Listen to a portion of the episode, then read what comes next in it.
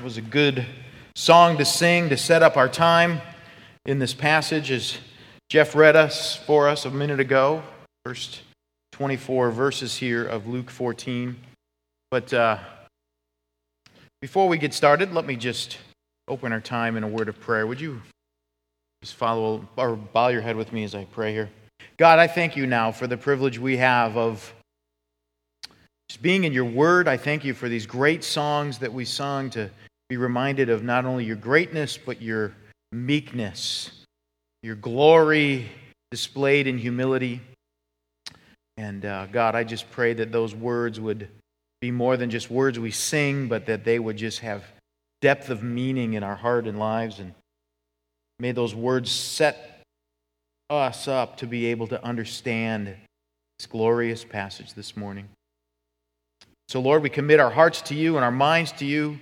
The distractions of our weeks, the issues, the problems, may we just for a moment be able to let those be washed through your word, and our faith in you would grow and allow us, God, to be conformed to the image of Jesus. I pray this in Christ's name. Amen. Well, a few weeks ago, I was actually invited to go to a board meeting for a ministry, one of our partner ministries, Go-To Ministries. And they wanted me to go to the board meeting and talk about a couple things. And so they flew me to where their meeting was. And it was just a day-and-a-half meeting, kind of an in-and-out trip. So I flew down to the meeting. When I was flying back from the meeting, I had one of these little stopovers in Ohio, and I was just sitting on the plane waiting for the next round of people to come in. And as I'm sitting there, this young 30-ish guy comes walking on the plane, dressed to the hilt. This guy had, appeared to be very successful, very hip-looking, opposite of me kind of guy, right? And he walks in and he sits down next to me, and he looks at my phone that was on my lap, and he says, "Oh, why'd you pick that phone?" And I said, "Well, I didn't. Jeff told me to buy it." So I said, "I have no idea why I have any of the technology I have. Jeff just says this is what you need, and so I get it, right?"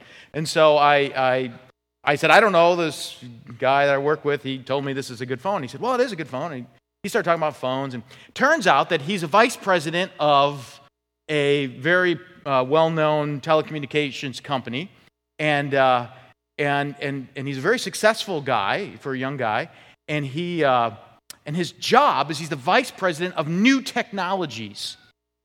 So he knows everything that's going to happen 5 years from now. So he starts telling me about what cell phones are going to be like, what TVs are going to be like, what the internet's going to be like. He's just going on and on. He goes, "In fact, let me show you what the cell phone will be like 5 years from now." Pulls out of his bag a prototype of a future phone.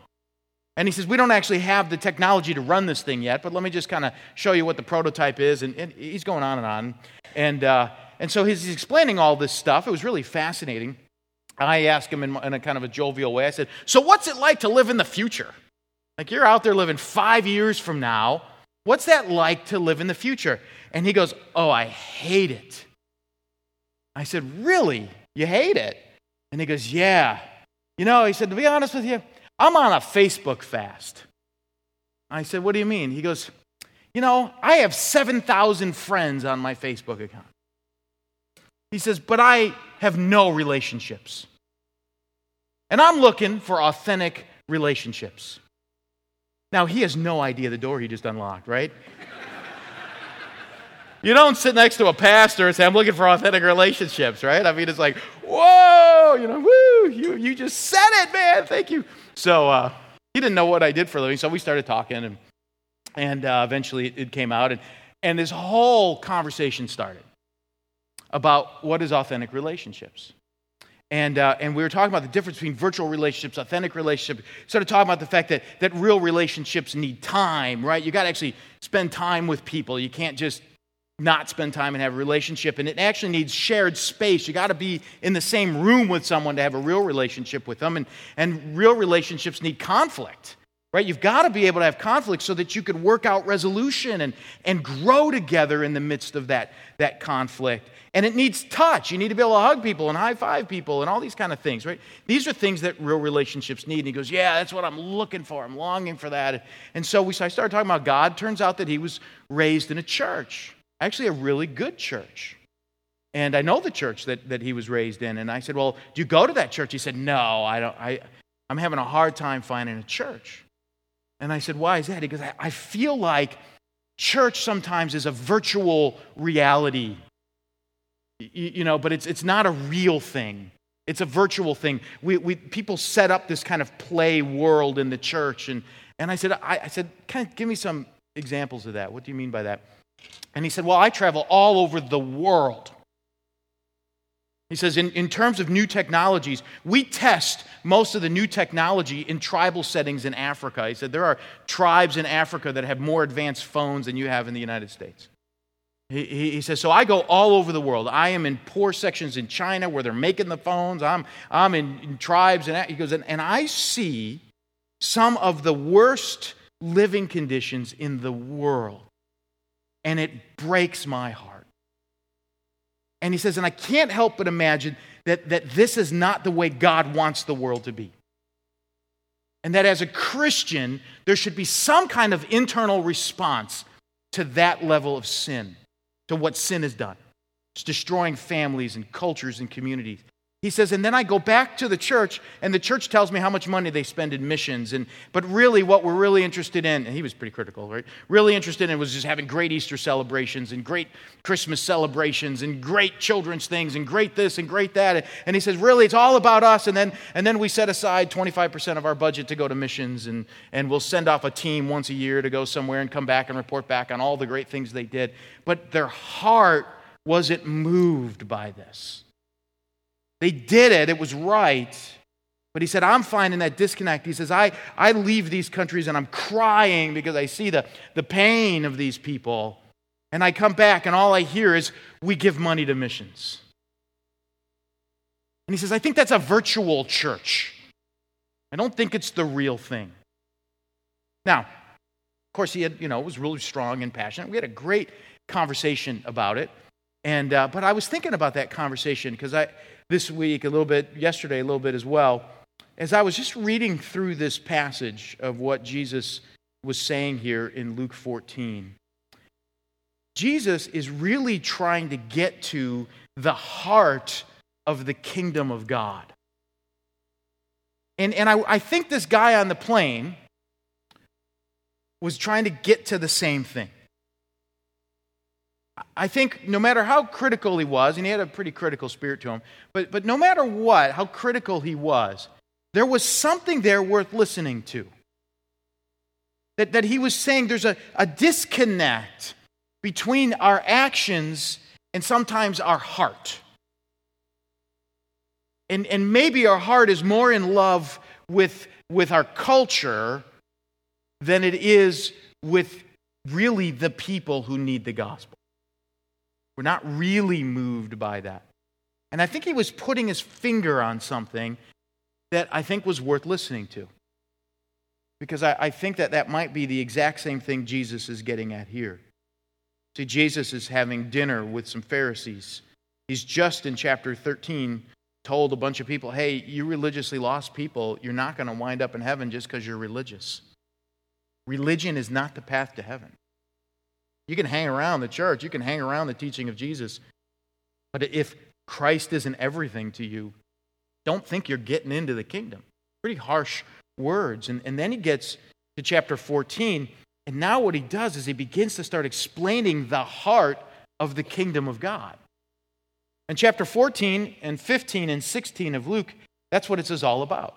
The heart of the kingdom of God. The ethics of the kingdom of God. The things that should be governing our hearts as we engage this world.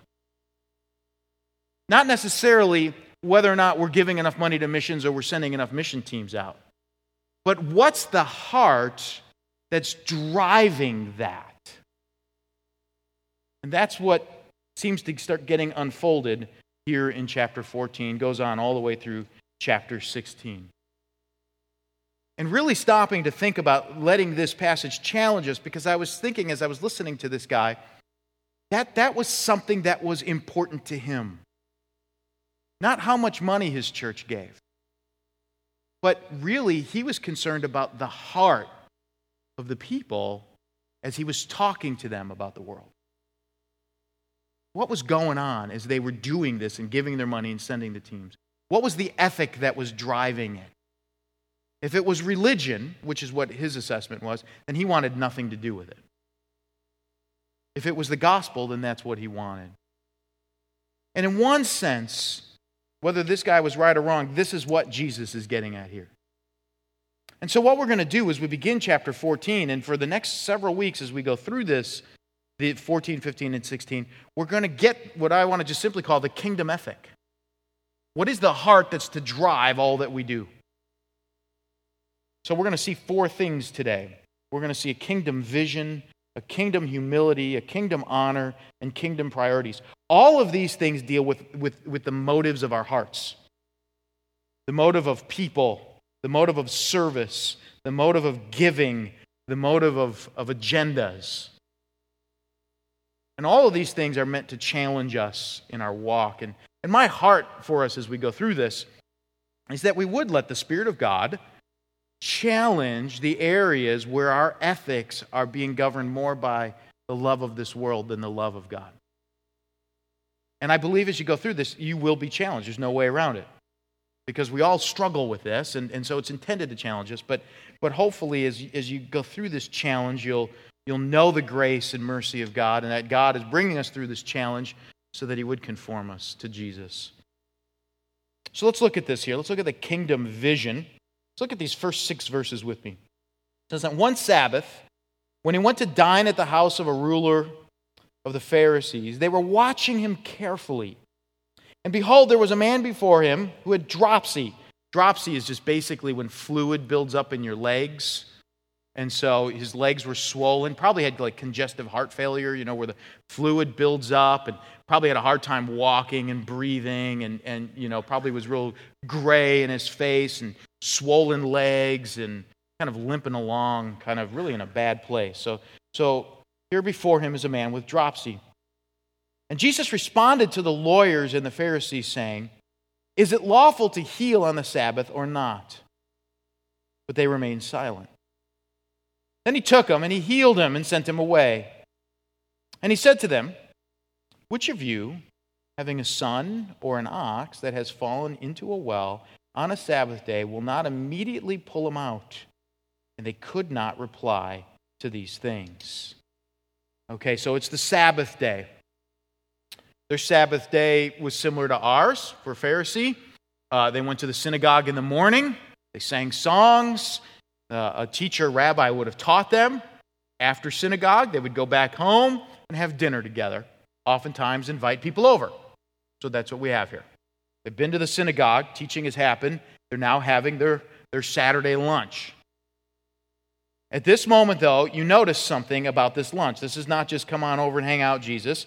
What's going on at this lunch? They brought Jesus over to watch him, right? They're waiting for him to fail. They hate him. They are doing everything they possibly can to destroy Jesus. They do not like his teaching. They do not like his heart. And then it says, and behold, there was a man before him who had dropsy. So suddenly now there's this guy here who's sick. Now the question is it a plant? Did they bring this guy with dropsy in front of Jesus to see if he'd break their Sabbath laws or not? No one really knows. I'm inclined to think this was a plant. These guys would not have invited a guy to their house with dropsy. It's just not the way they operated.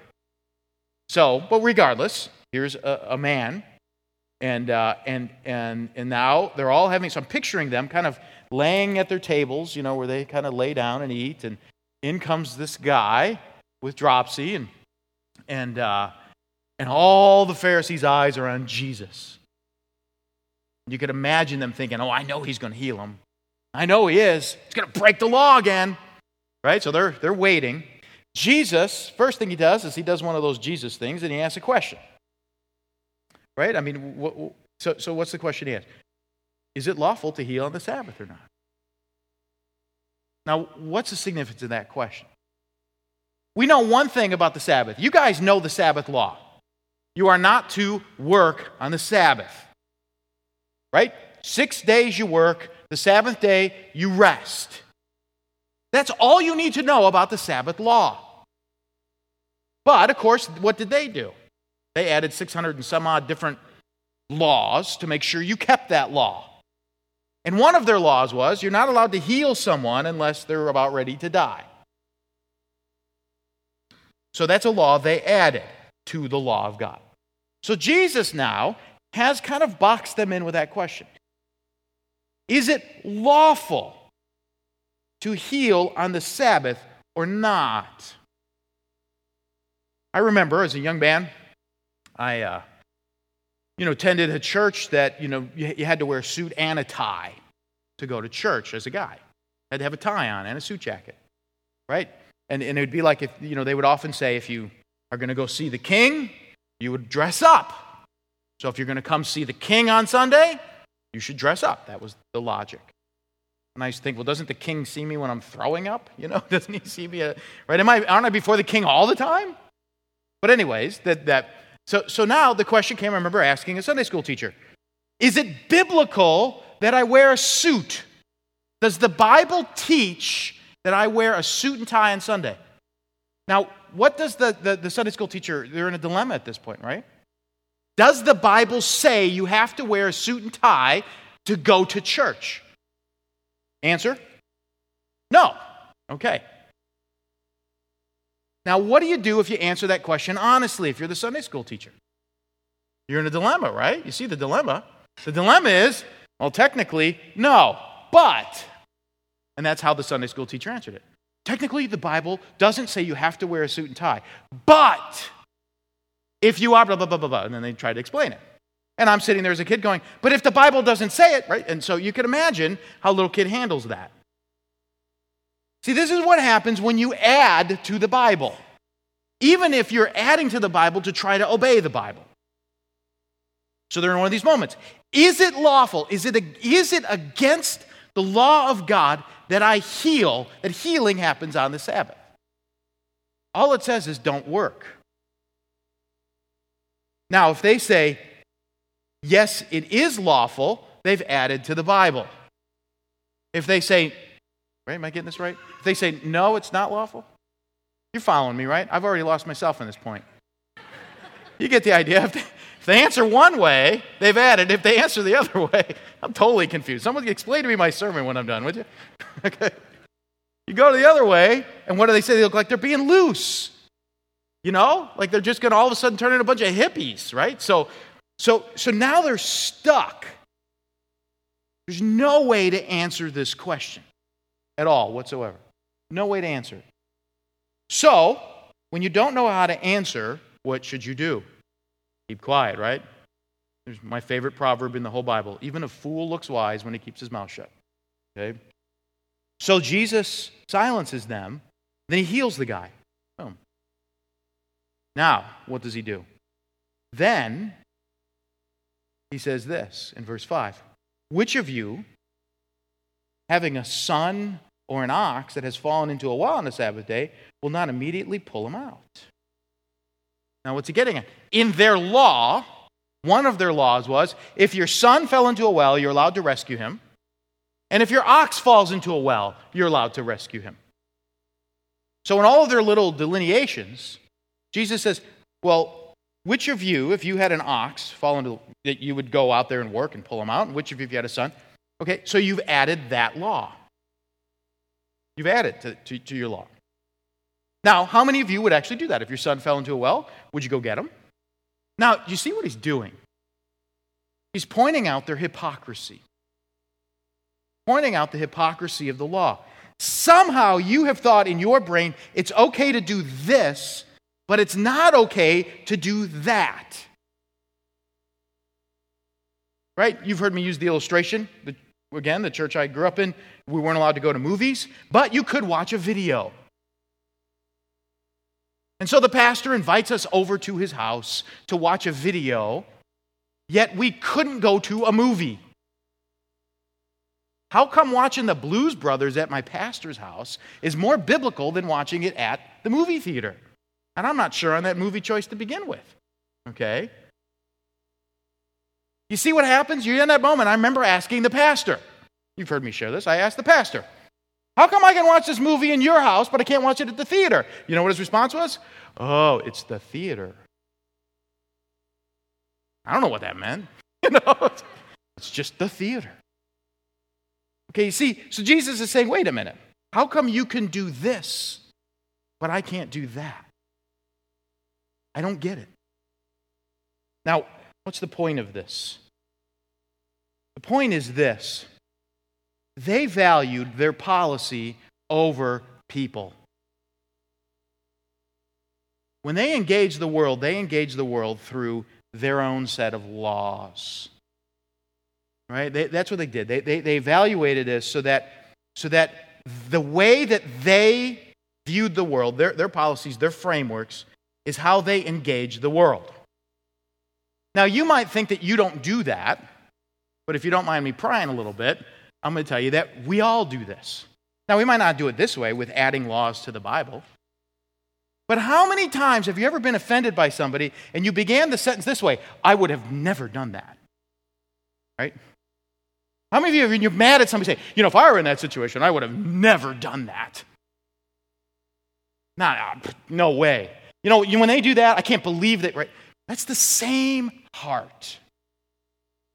What happens is we have an ethic that we use as the ethic upon which we judge the world. And if the ethic is not the love and mercy of God, then it's a man-made standard. See the point? We're either evaluating the world through God's love and God's mercy all the time, or we're evaluating the world through a man-made standard of love and mercy and justice. So even though I might not put some rule about what you can do with your dog on the Sabbath day, I have been prone to say this, I would never do that. I can't believe you responded that way. I can't believe you raised your children that way. I can't believe you did this. I can't believe you don't do it this way. And I have been prone to get mad at somebody because they don't do it the way that I would do it. That's the same thing. This is what he's getting at. The kingdom ethic says we're going to evaluate the world through the lens of the love of God. Now, if you're not evaluating the world through the lens of the love of God, then you actually don't ever show mercy. Now, you'll know whether or not you are evaluating the world through the lens of God by when someone sins in front of you, you don't say, I would never do that. Or they brought that on themselves. Or I can't believe they're acting that way. Your response should be, a gospel response would be, oh Lord, help them. And if you could use me in that process, I'd be grateful. Now that's night and day, right? I mean, that is a completely different ethic. That is a supernatural ethic. Because your default mechanism, right? Am I right on this? Your default mechanism is to say, I would never do it that way. That's our default. We can be honest, right? We'll just keep it here in this room. No one but millions of people on the internet are hearing this, that's all, you know. But we can be honest about this. And then you know what happens? When we do this and we evaluate it this way, we become like the Pharisees in that we can become comfortable in violating the law of God to uphold our standard. What do I mean by this? Let's look at the Pharisees first. They were so in love with trying to maintain the glory of God through their laws that they felt comfortable murdering Jesus. You ever consider the irony of that? How could they feel so comfortable murdering Jesus in order to keep the glory of God? I know how, because it's the same thing in me. I can actually develop hatred and bitterness and anger towards people to such a degree that I could just, it's you, you know, and I would never do it that way. And all of a sudden, that same kind of thing can come out of my heart towards people. Why? Because I'm evaluating them by my standard rather than God's love. See, this is what Jesus is getting at. He's just revealing this to them, revealing their hypocrisy. And right there, you're a hypocrite. So this is the issue. So the issue here is this. We're evaluating the world through the lens of love for our neighbor all the time, everywhere, everyone, or through our own standard. Because this is the issue. The gospel ethic sees people, not policy, sees people, not my standards, sees people, not the way I do things, and sees people through the love of the gospel. So let me give you a couple questions to consider. How do you know if you've got kingdom vision? How do you know if you're seeing the world through kingdom vision? Two questions to ask you. First is, when people sin around us, do we look for personal justice or how to restore them? How dare you do this to me? You've done this to me, right? Boom, I'm the center of the world, and now everything's evaluated by me. Or do I say, when people sin, how can I be used to restore them? How can I be a tool in the hands of God to help them overcome their sins? That is a supernatural response. That comes through the gospel. That comes through saying, Jesus, change my heart, make me that way. If you don't pray that, then you'll always be looking for personal justice. Second question.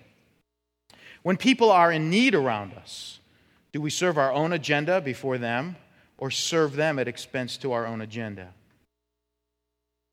These guys were not willing to help this guy with dropsy because they had an agenda. And Jesus is saying that guy with dropsy is more important than any agenda you have. The guy needs restoration. This is what that guy in the plane, I think, was struggling with.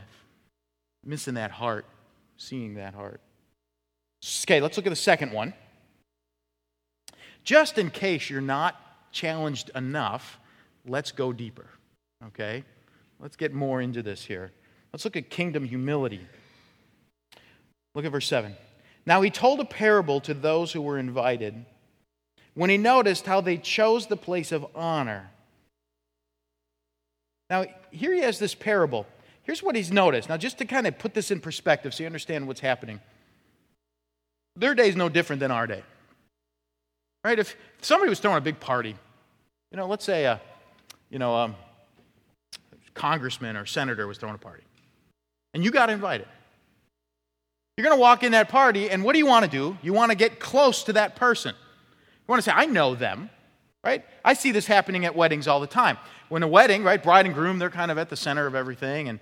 And people go to a wedding, they want to say, oh, I've known this bride since she was 4. I was her first babysitter, blah, blah, blah. And people just, you want to find your place in where you're located at the party. So now you have the host of this party. Jesus is sitting back, they're watching him, but he's watching them. And he notices that they run, and everyone's trying to sit next to the person who's running the party. Because the person who sits the closest is the most important, and then it tears down from there. So everyone's striving to get as close as they can. He's watching this. So he's healed these guys. He's just challenged their hypocrisy. And then notice what he does is he starts telling a story. Verse 8. When you're invited by someone to a wedding feast, do not sit down in a place of honor, lest someone more distinguished than you be invited by him. And he who invited you, both will come and say to you, give your place to this person. And then you begin with shame to take the lowest place. But when you're invited, go and sit down in the lowest place, so that when your host comes, he may say to you, friend, move up higher. Then you will be honored in the presence of all who sit at table with you. For everyone who exalts himself will be humbled, and he who humbles himself will be exalted. Now what's he saying? He's saying, picture a wedding. Picture this at a wedding. Can you imagine how humiliating this would be? Picture a wedding, the dinner, and the bride and the groom, they're up on the, they have the table up on a stage, let's say. Say there's a big table up here. And they have the spots for the bride, the groom, and the wedding party, and there's the best man spot. And all of a sudden, I just come walking up and sit down in the best man spot. Boop. I just sit there. And then the wedding party's introduced, right? And I'm just sitting in the best man spot, right? And so the wedding party comes up, and they're all sitting down, and finally the best man's introduced. And all of a sudden, he's got to come up to his seat and say, hey, Leston, you're not supposed to sit here, You're not the best man. Now what do I got to do? I got to get up. It'd be humiliating and leave and walk away, right? Now, no one would ever do that. But he's saying, you know what, that's what you're doing. Do you realize when you walk into a room and you overestimate yourself, you're going to be humiliated? Now, what's the heart of this? This isn't just advice on how to get by at a party. We know that, right? He's talking about the heart of us. And what's the problem with our hearts? Our kingdom heart is we overestimate our righteousness and we overstate everyone else's problems. Isn't that true? I mean, that's the reality of life. When something is wrong, it's usually more your fault than my fault because I'm overestimating my righteousness. I'm in a great place. If you hadn't been this way, I wouldn't be this way, right? I mean, that's our default mechanism. And he's saying, don't do that. Don't operate that way. You're overestimating yourself and you will be humiliated. Your sin will find you out and it will be bad. Many years ago, another ministry I was preaching, this guy used to show up. He'd sit right there, front row, and he would every Sunday come up and say, that was a great sermon. I study everything you say. I go home. I take notes. I study it every night, but I still can't become a Christian. And I would say, why? And he would say, because I can't accept the fact that I'm depraved. I can't accept that fact. Now, on an earthly scale, this guy was a phenomenal guy. This guy gave a lot of money to charity. This guy volunteered. This guy, I'm telling you, man, you could call him. You wouldn't even know him. You could call him here, and he'd travel 1,000 miles to help you out. That's just how nice this guy was. He really was a nice, genuinely nice guy. So now, here's this genuinely nice guy, and he's being confronted with the scriptures that say, you need Christ. You need Christ. You're not in a good place. And he'd say, I'm in a great place. Now, as he compares himself on an earthly scale, he's one of the best on the earthly scale. But what he wouldn't do is compare himself to God. He wouldn't do that. He wouldn't compare himself to the stuff we're studying here. And so he would tell me, I'm not ready, I'm not ready, I'm not ready. He moved. About a year or two later, he calls me and he says, guess what, I'm a Christian. I said, what happened? Some problems happened, and I saw what was really in my heart. I saw what was there. And suddenly he was willing to humble himself, and rather than compare himself to other people, what did he do? He compared himself to God all of a sudden. And he realized that he needed Christ. That's really the heart of this thing. But oftentimes, we are involved with trying to preserve our own status rather than recognizing our real status. Now, what makes it difficult, and what made it difficult for this guy, was that he was serving people, but without a servant's heart. He was serving people with a prideful heart. So he could give you a list of 1,000 things he did for you. And I remember him saying, I do this, and I do this, and I do this. How could you tell me I need Jesus? I'm not saying because you're prideful. You're arrogant. God isn't going to evaluate you on all the things that you do. There's going to be many on that day who will say, Lord, I did this. Lord, I did this. Lord, I did this. And he's going to say, depart from me. The question is your heart. He exalted himself. This is what Jesus is getting at. He's saying the kingdom ethic doesn't exalt self. Kingdom ethic takes the role of the servant, humbles himself, recognizes who they really are. So let me give you some questions that you could think about. How do you know if you've got kingdom humility? Here's the first question. Do you live your life blaming others for all your problems? Hardest people in the world for me to disciple are those who want me to fix everyone around them. Can't do that. You'll always have problems if it's everyone else's fault.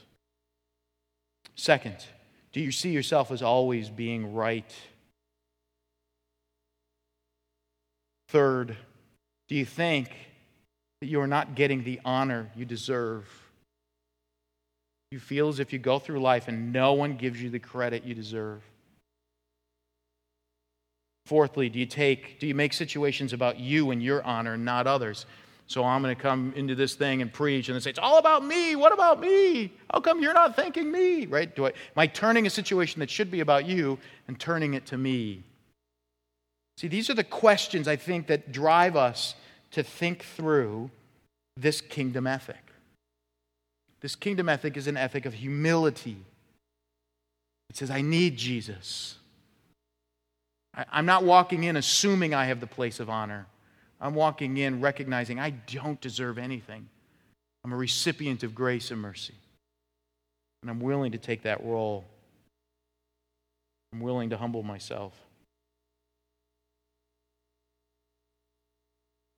The issue is not my status. The issue is how can I serve you? So, kingdom vision is about people. Kingdom humility is about serving, not about status. But now we move to the next one, kingdom honor. Kingdom honor is about giving and not receiving. He's taking this even deeper now. It gets even much more deep. Look at verse 12. And he said also to the man who had invited him, when you give a dinner or a banquet, do not invite your friends or your brothers or your relatives or your rich neighbors, lest they also invite you in return and you be repaid. But when you give a feast, invite the poor, the crippled, the lame, the blind, and you will be blessed, because they cannot repay you, for you will be repaid at the resurrection of the just. So now he says to the man who is running the party, don't get into this whole little kind of cyclical thing here. You know, you invite me to your wedding, I'll invite you to my wedding thing. Don't in essence, think in return. Now, the reality of the situation is, again, this is not just about advice on how to throw a party. What's the heartbeat here?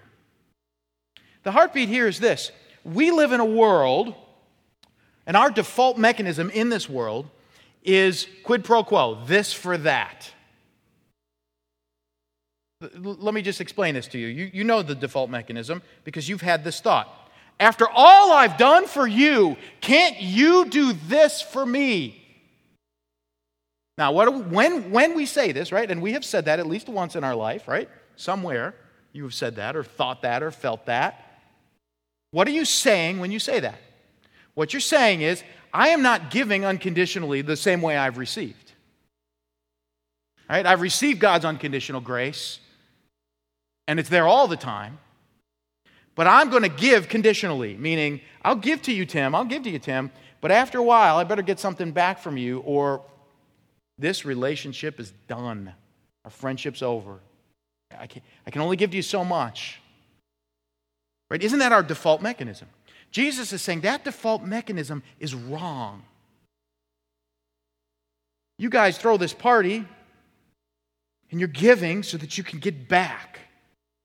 I'm telling you, find the people who can't give back to you and give to them. Do you realize how dysfunctional that sounds to the world? You realize the world sees that as completely dysfunctional. And they would tell you, don't do that. The advice of the world would say, that's dangerous. But Jesus says, that's gospel. That's the gospel. That's what you have received. Now, what happens, though? What happens? He's saying, you will receive in the end on that. Because you see, God rewards that. So the only reciprocal reality you should be living for is God's reward. So if I recognize something, that let's just say serving Tim is a pain. It's not. It's a joy to be around. But Tim, I'm just going to pretend like you're not, okay? Let's just pretend that Tim is a drain. What happens? I could say, I can only go so long. My relational endurance is only so long, and I got to write Tim off. But if I stop and say, you know what? Tim was made in the image of God, and I have received, therefore I will give, and I will trust that in the end, God will reward me and restore me for whatever loss was given in being Tim's friend. Now, there are no losses in being your friend, Tim. But if there were, God, yet, he says. But if there were, God will restore. See, this is the mindset I want you to have. You see, what happens is that if I give to receive, then I show that it's actually about me. I'm not being humble anymore, right? If I say, Tim, I can only serve you so long, you better give me something back, you see, because the reality is I'm really making this about me. I'm not making this about Christ. So I could say, I've freely been given, I want to freely give, and I'll trust that God will restore in the end. There's the heart. So it's an interesting thought. And I think one of the things that's interesting about this is that if you find yourself with those thoughts in your mind, then you're missing this kingdom humility, or this kingdom humility. You're missing it, and this kingdom honor. So let me give you a couple questions here to think through. How do you know if you've got kingdom honor? First question. When you give, are you angry or frustrated when people do not return your giving in kind? After all I've done for you, can't you? You should be doing this for me. Secondly, when you walk into a room, are you consumed with getting the recognition you feel you deserve? Right? See, this is the idea. This is what he's getting at. He's saying, don't go this direction. Don't go this direction. This is not kingdom honor. Kingdom honor says, I'm going to serve you. I'll trust that God will reward me in the last day. And so my focus is going to be giving without thinking about the return. So our kingdom vision is about people. Our kingdom humility is about service. Our kingdom honor is about giving. There's one more thing, and it's kingdom priorities. Kingdom priorities. Look at verse 15. When one of those who reclined at the table with him heard these things, he said to him, "Blessed is everyone who will eat bread in the kingdom of God." Now, this is what I call the ADD moment. Okay? This guy had major ADD. He totally missed the point, right? Jesus is saying, don't seek honor, give and don't and give to people who can't give anything back to you. And let God reward you in the end. And the guy goes, oh, the end. Won't the end be really cool? Right? So that's what he says. That's basically what it is. Won't it be really cool to be eaten at the banquet table in heaven? Right? Just like, boo! Missed it. Okay? Didn't hear what he said. Just got caught up on one little phrase. The resurrection of the just. And then he's like, oh, hey, that'll be a great day, won't it? So just imagine this guy kind of changing the topic. And just, it's going to be so cool. Eat bread in heaven. It's going to be awesome. And so Jesus says, okay, you've missed the point here. Your priorities are not where God's are. And so notice what he does. Look at verse 16.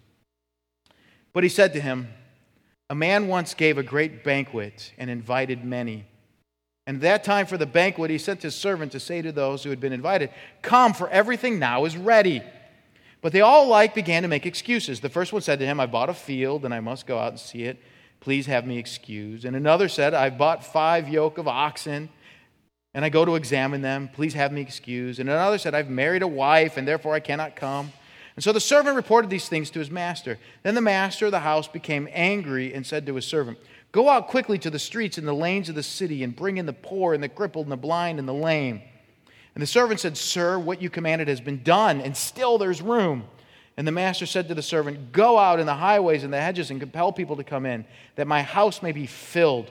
For I tell you, none of those men who were invited shall taste my banquet. That's a pretty powerful statement. Now I want you to know something about the story. So he says, okay, picture this great banquet. And all these people were invited. And they didn't show up. Now notice their excuses. Their excuses are not necessarily bad excuses. Are they not? They appear somewhat noble. If a guy gets married, he's allowed to spend a year with his wife in that culture. If you bought a field, you should inspect that field. It's part of completing the deal. Every excuse was technically good. Why does Jesus pick technically good excuses? Because oftentimes the religiosity that we put out there isn't bad, right? Right? When I find an excuse not to love you, right? When I'm coming up with an excuse not to love you, I don't say, hey, listen, I know God wants me to love you, but actually I'm a wretched sinner and I want to follow after my own sinful heart rather than obeying Jesus. I don't say that. What do I say when I put an excuse up? I tried, but Tim won't accept it. I tried, but Tim is really the one at fault. I want to do what God says, but Tim won't let me. Right? See what happens? The excuses are all good. It all seems like I'm the noble one and it's all his fault. So Jesus picks really good excuses, I think, on purpose. To say, listen, it doesn't matter.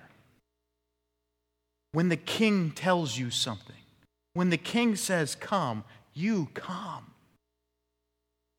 And when the king says love, you love. And when the king says forgive, you forgive, no matter how good the excuse is. See, I think this is the heart of what he's getting at here. And so he says, listen, we can make all kinds of excuses to not do what the kingdom calls us to do. I could say it's too hard. I could say I'll lose too much. I'll say I'm not going to get what I deserve out of this life. I could come up with a ton of things. I could come up with theological reasons, a whole host of reasons. But the issue on the table is God says it, that settles it, right? That's the heart of it. And so what's he doing? What's he getting at? He's saying, when this happens, and the religiously lost people begin to make their excuses, it's done for them. Pretty harsh. He says, so now I'm going to go out to a whole bunch of people who are waiting for mercy, who are loving mercy and loving grace, and we're going to dispense this grace and mercy on them, and we're going to go out and we're going to bring them in. Now, in one sense, there's a Jewish-Gentile element here, right? That Jesus is talking to Israel, and he's telling them, listen, your desire to create a religion out of this truth is not going to save you, and so I'm going to go out to the nations of the world, and I'm going to pull people in from all over. And in one sense, that is the proper interpretation of this text.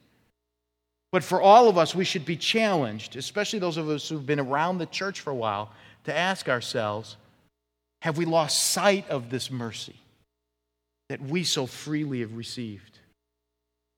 And have we lost sight of the heart of the kingdom and his agenda to see that mercy go everywhere? Or have we put up reasonably sound excuses as to why we should not live in the mercy and grace of God? That's the heart of the text. It's a challenge. So let me give you some questions to think about here on this last one here. How do you know if you've got kingdom priorities? Do you seek to follow the heart of Jesus, of what Jesus said without excuse? Right? When that little voice comes inside of you and says, forgive, show mercy, do you come up with 50 reasons why you shouldn't? And act on those or not? Do you say, I do not need to follow what Jesus said because no one else around me is? Tim's not trying to love me with the love of Jesus. Why should I love him with the love of Jesus? Right, do I say that? Here's another question that kind of gets us to God's agenda. Is God a means to your ends? We've talked about this in the past, meaning, God, this is what I need you to do to work my life out. Or do you see God's means and God's ends as yours? Now, here's what I mean by that. Sometimes God's means to glorify himself might mean that I suffer. Am I content with God's means to God's ends? Am I content with that? Or do I see God as a means to my end? See, these are the challenging reality of these ethics. Now, I want to just tell you this as we process this together. This is supposed to challenge you, okay? I know that there's no one in this room that these words don't challenge. I'm writing this sermon this week, and I'm coming up with a list of 1,000 ways I'm violating this heart. It's supposed to do that to us. We're supposed to feel that little nudge. We're supposed to feel that moment where it's like, ugh. But here's the good news. God does not make you feel that way to condemn you. He makes you feel that way to free you. He wants to free you from that bondage. He wants to bring it to the surface so that then you could remember Christ paid it all. And there's forgiveness and mercy and cleansing waiting. So, as we wrap this up, think about this. What's the kingdom vision? The kingdom vision is people. Not structure or policy, not how I would do it. I walk in saying, I want to see people. I want to be with people. Not this is how I want my life to be. I don't see myself as a pastor, and this is how I run my family, and therefore you should run your family that way. I just want to go in and see you, where you are. And then, kingdom humility is service. Serve you, rather than exalt myself over you. And then kingdom honor, give to you, without any thought of getting anything back from you. So that I can have kingdom priorities. This is what God's will is, that we become agents of His mercy to this world. So, whatever area of your life God has challenged you on in this text, I would call upon you to bring that to Him. And for the sake of His glory, and for the sake of His kingdom, and for the sake of all the children in the room that are watching our lives, for the sake of the next generation, let's just bring whatever the Spirit of God is bringing up so that we could have an ethic that drives the mission. An ethic that matches the mission of the kingdom. Would you bow your head with me? Let's just go before God and His grace and His mercy, remembering that He surfaced these things not to hurt us, but to give us grace and mercy. And so, Father, whatever is going on in our hearts, wherever your Spirit is moving us to see the areas where we're selfish and self-centered and egotistical, wherever those areas are, God, may we remember that You are not bringing this up to kill us, to hurt us, but to rescue us, to free us. Lord, living a self-centered life is a bondage. Puts us in constant conflict with everyone around us, constant conflict in every situation we're in. It brings nothing but pain and heartache. Lord, I thank You that You have freed us. The freedom that is found in grace and mercy and love is so much better than the twisted glory that comes from self-centered, egotistical thinking. So, Lord, I thank You for freeing us. I thank You for Your mercy that comes. I thank You that we can present these sins to You and that You say, covered, done, I'll cleanse you. And, Lord, as we go about our week, may You remind us continually of where we're absorbed in ourselves so that we might be set free to live in the freedom of love. I pray this in Christ's name. Amen.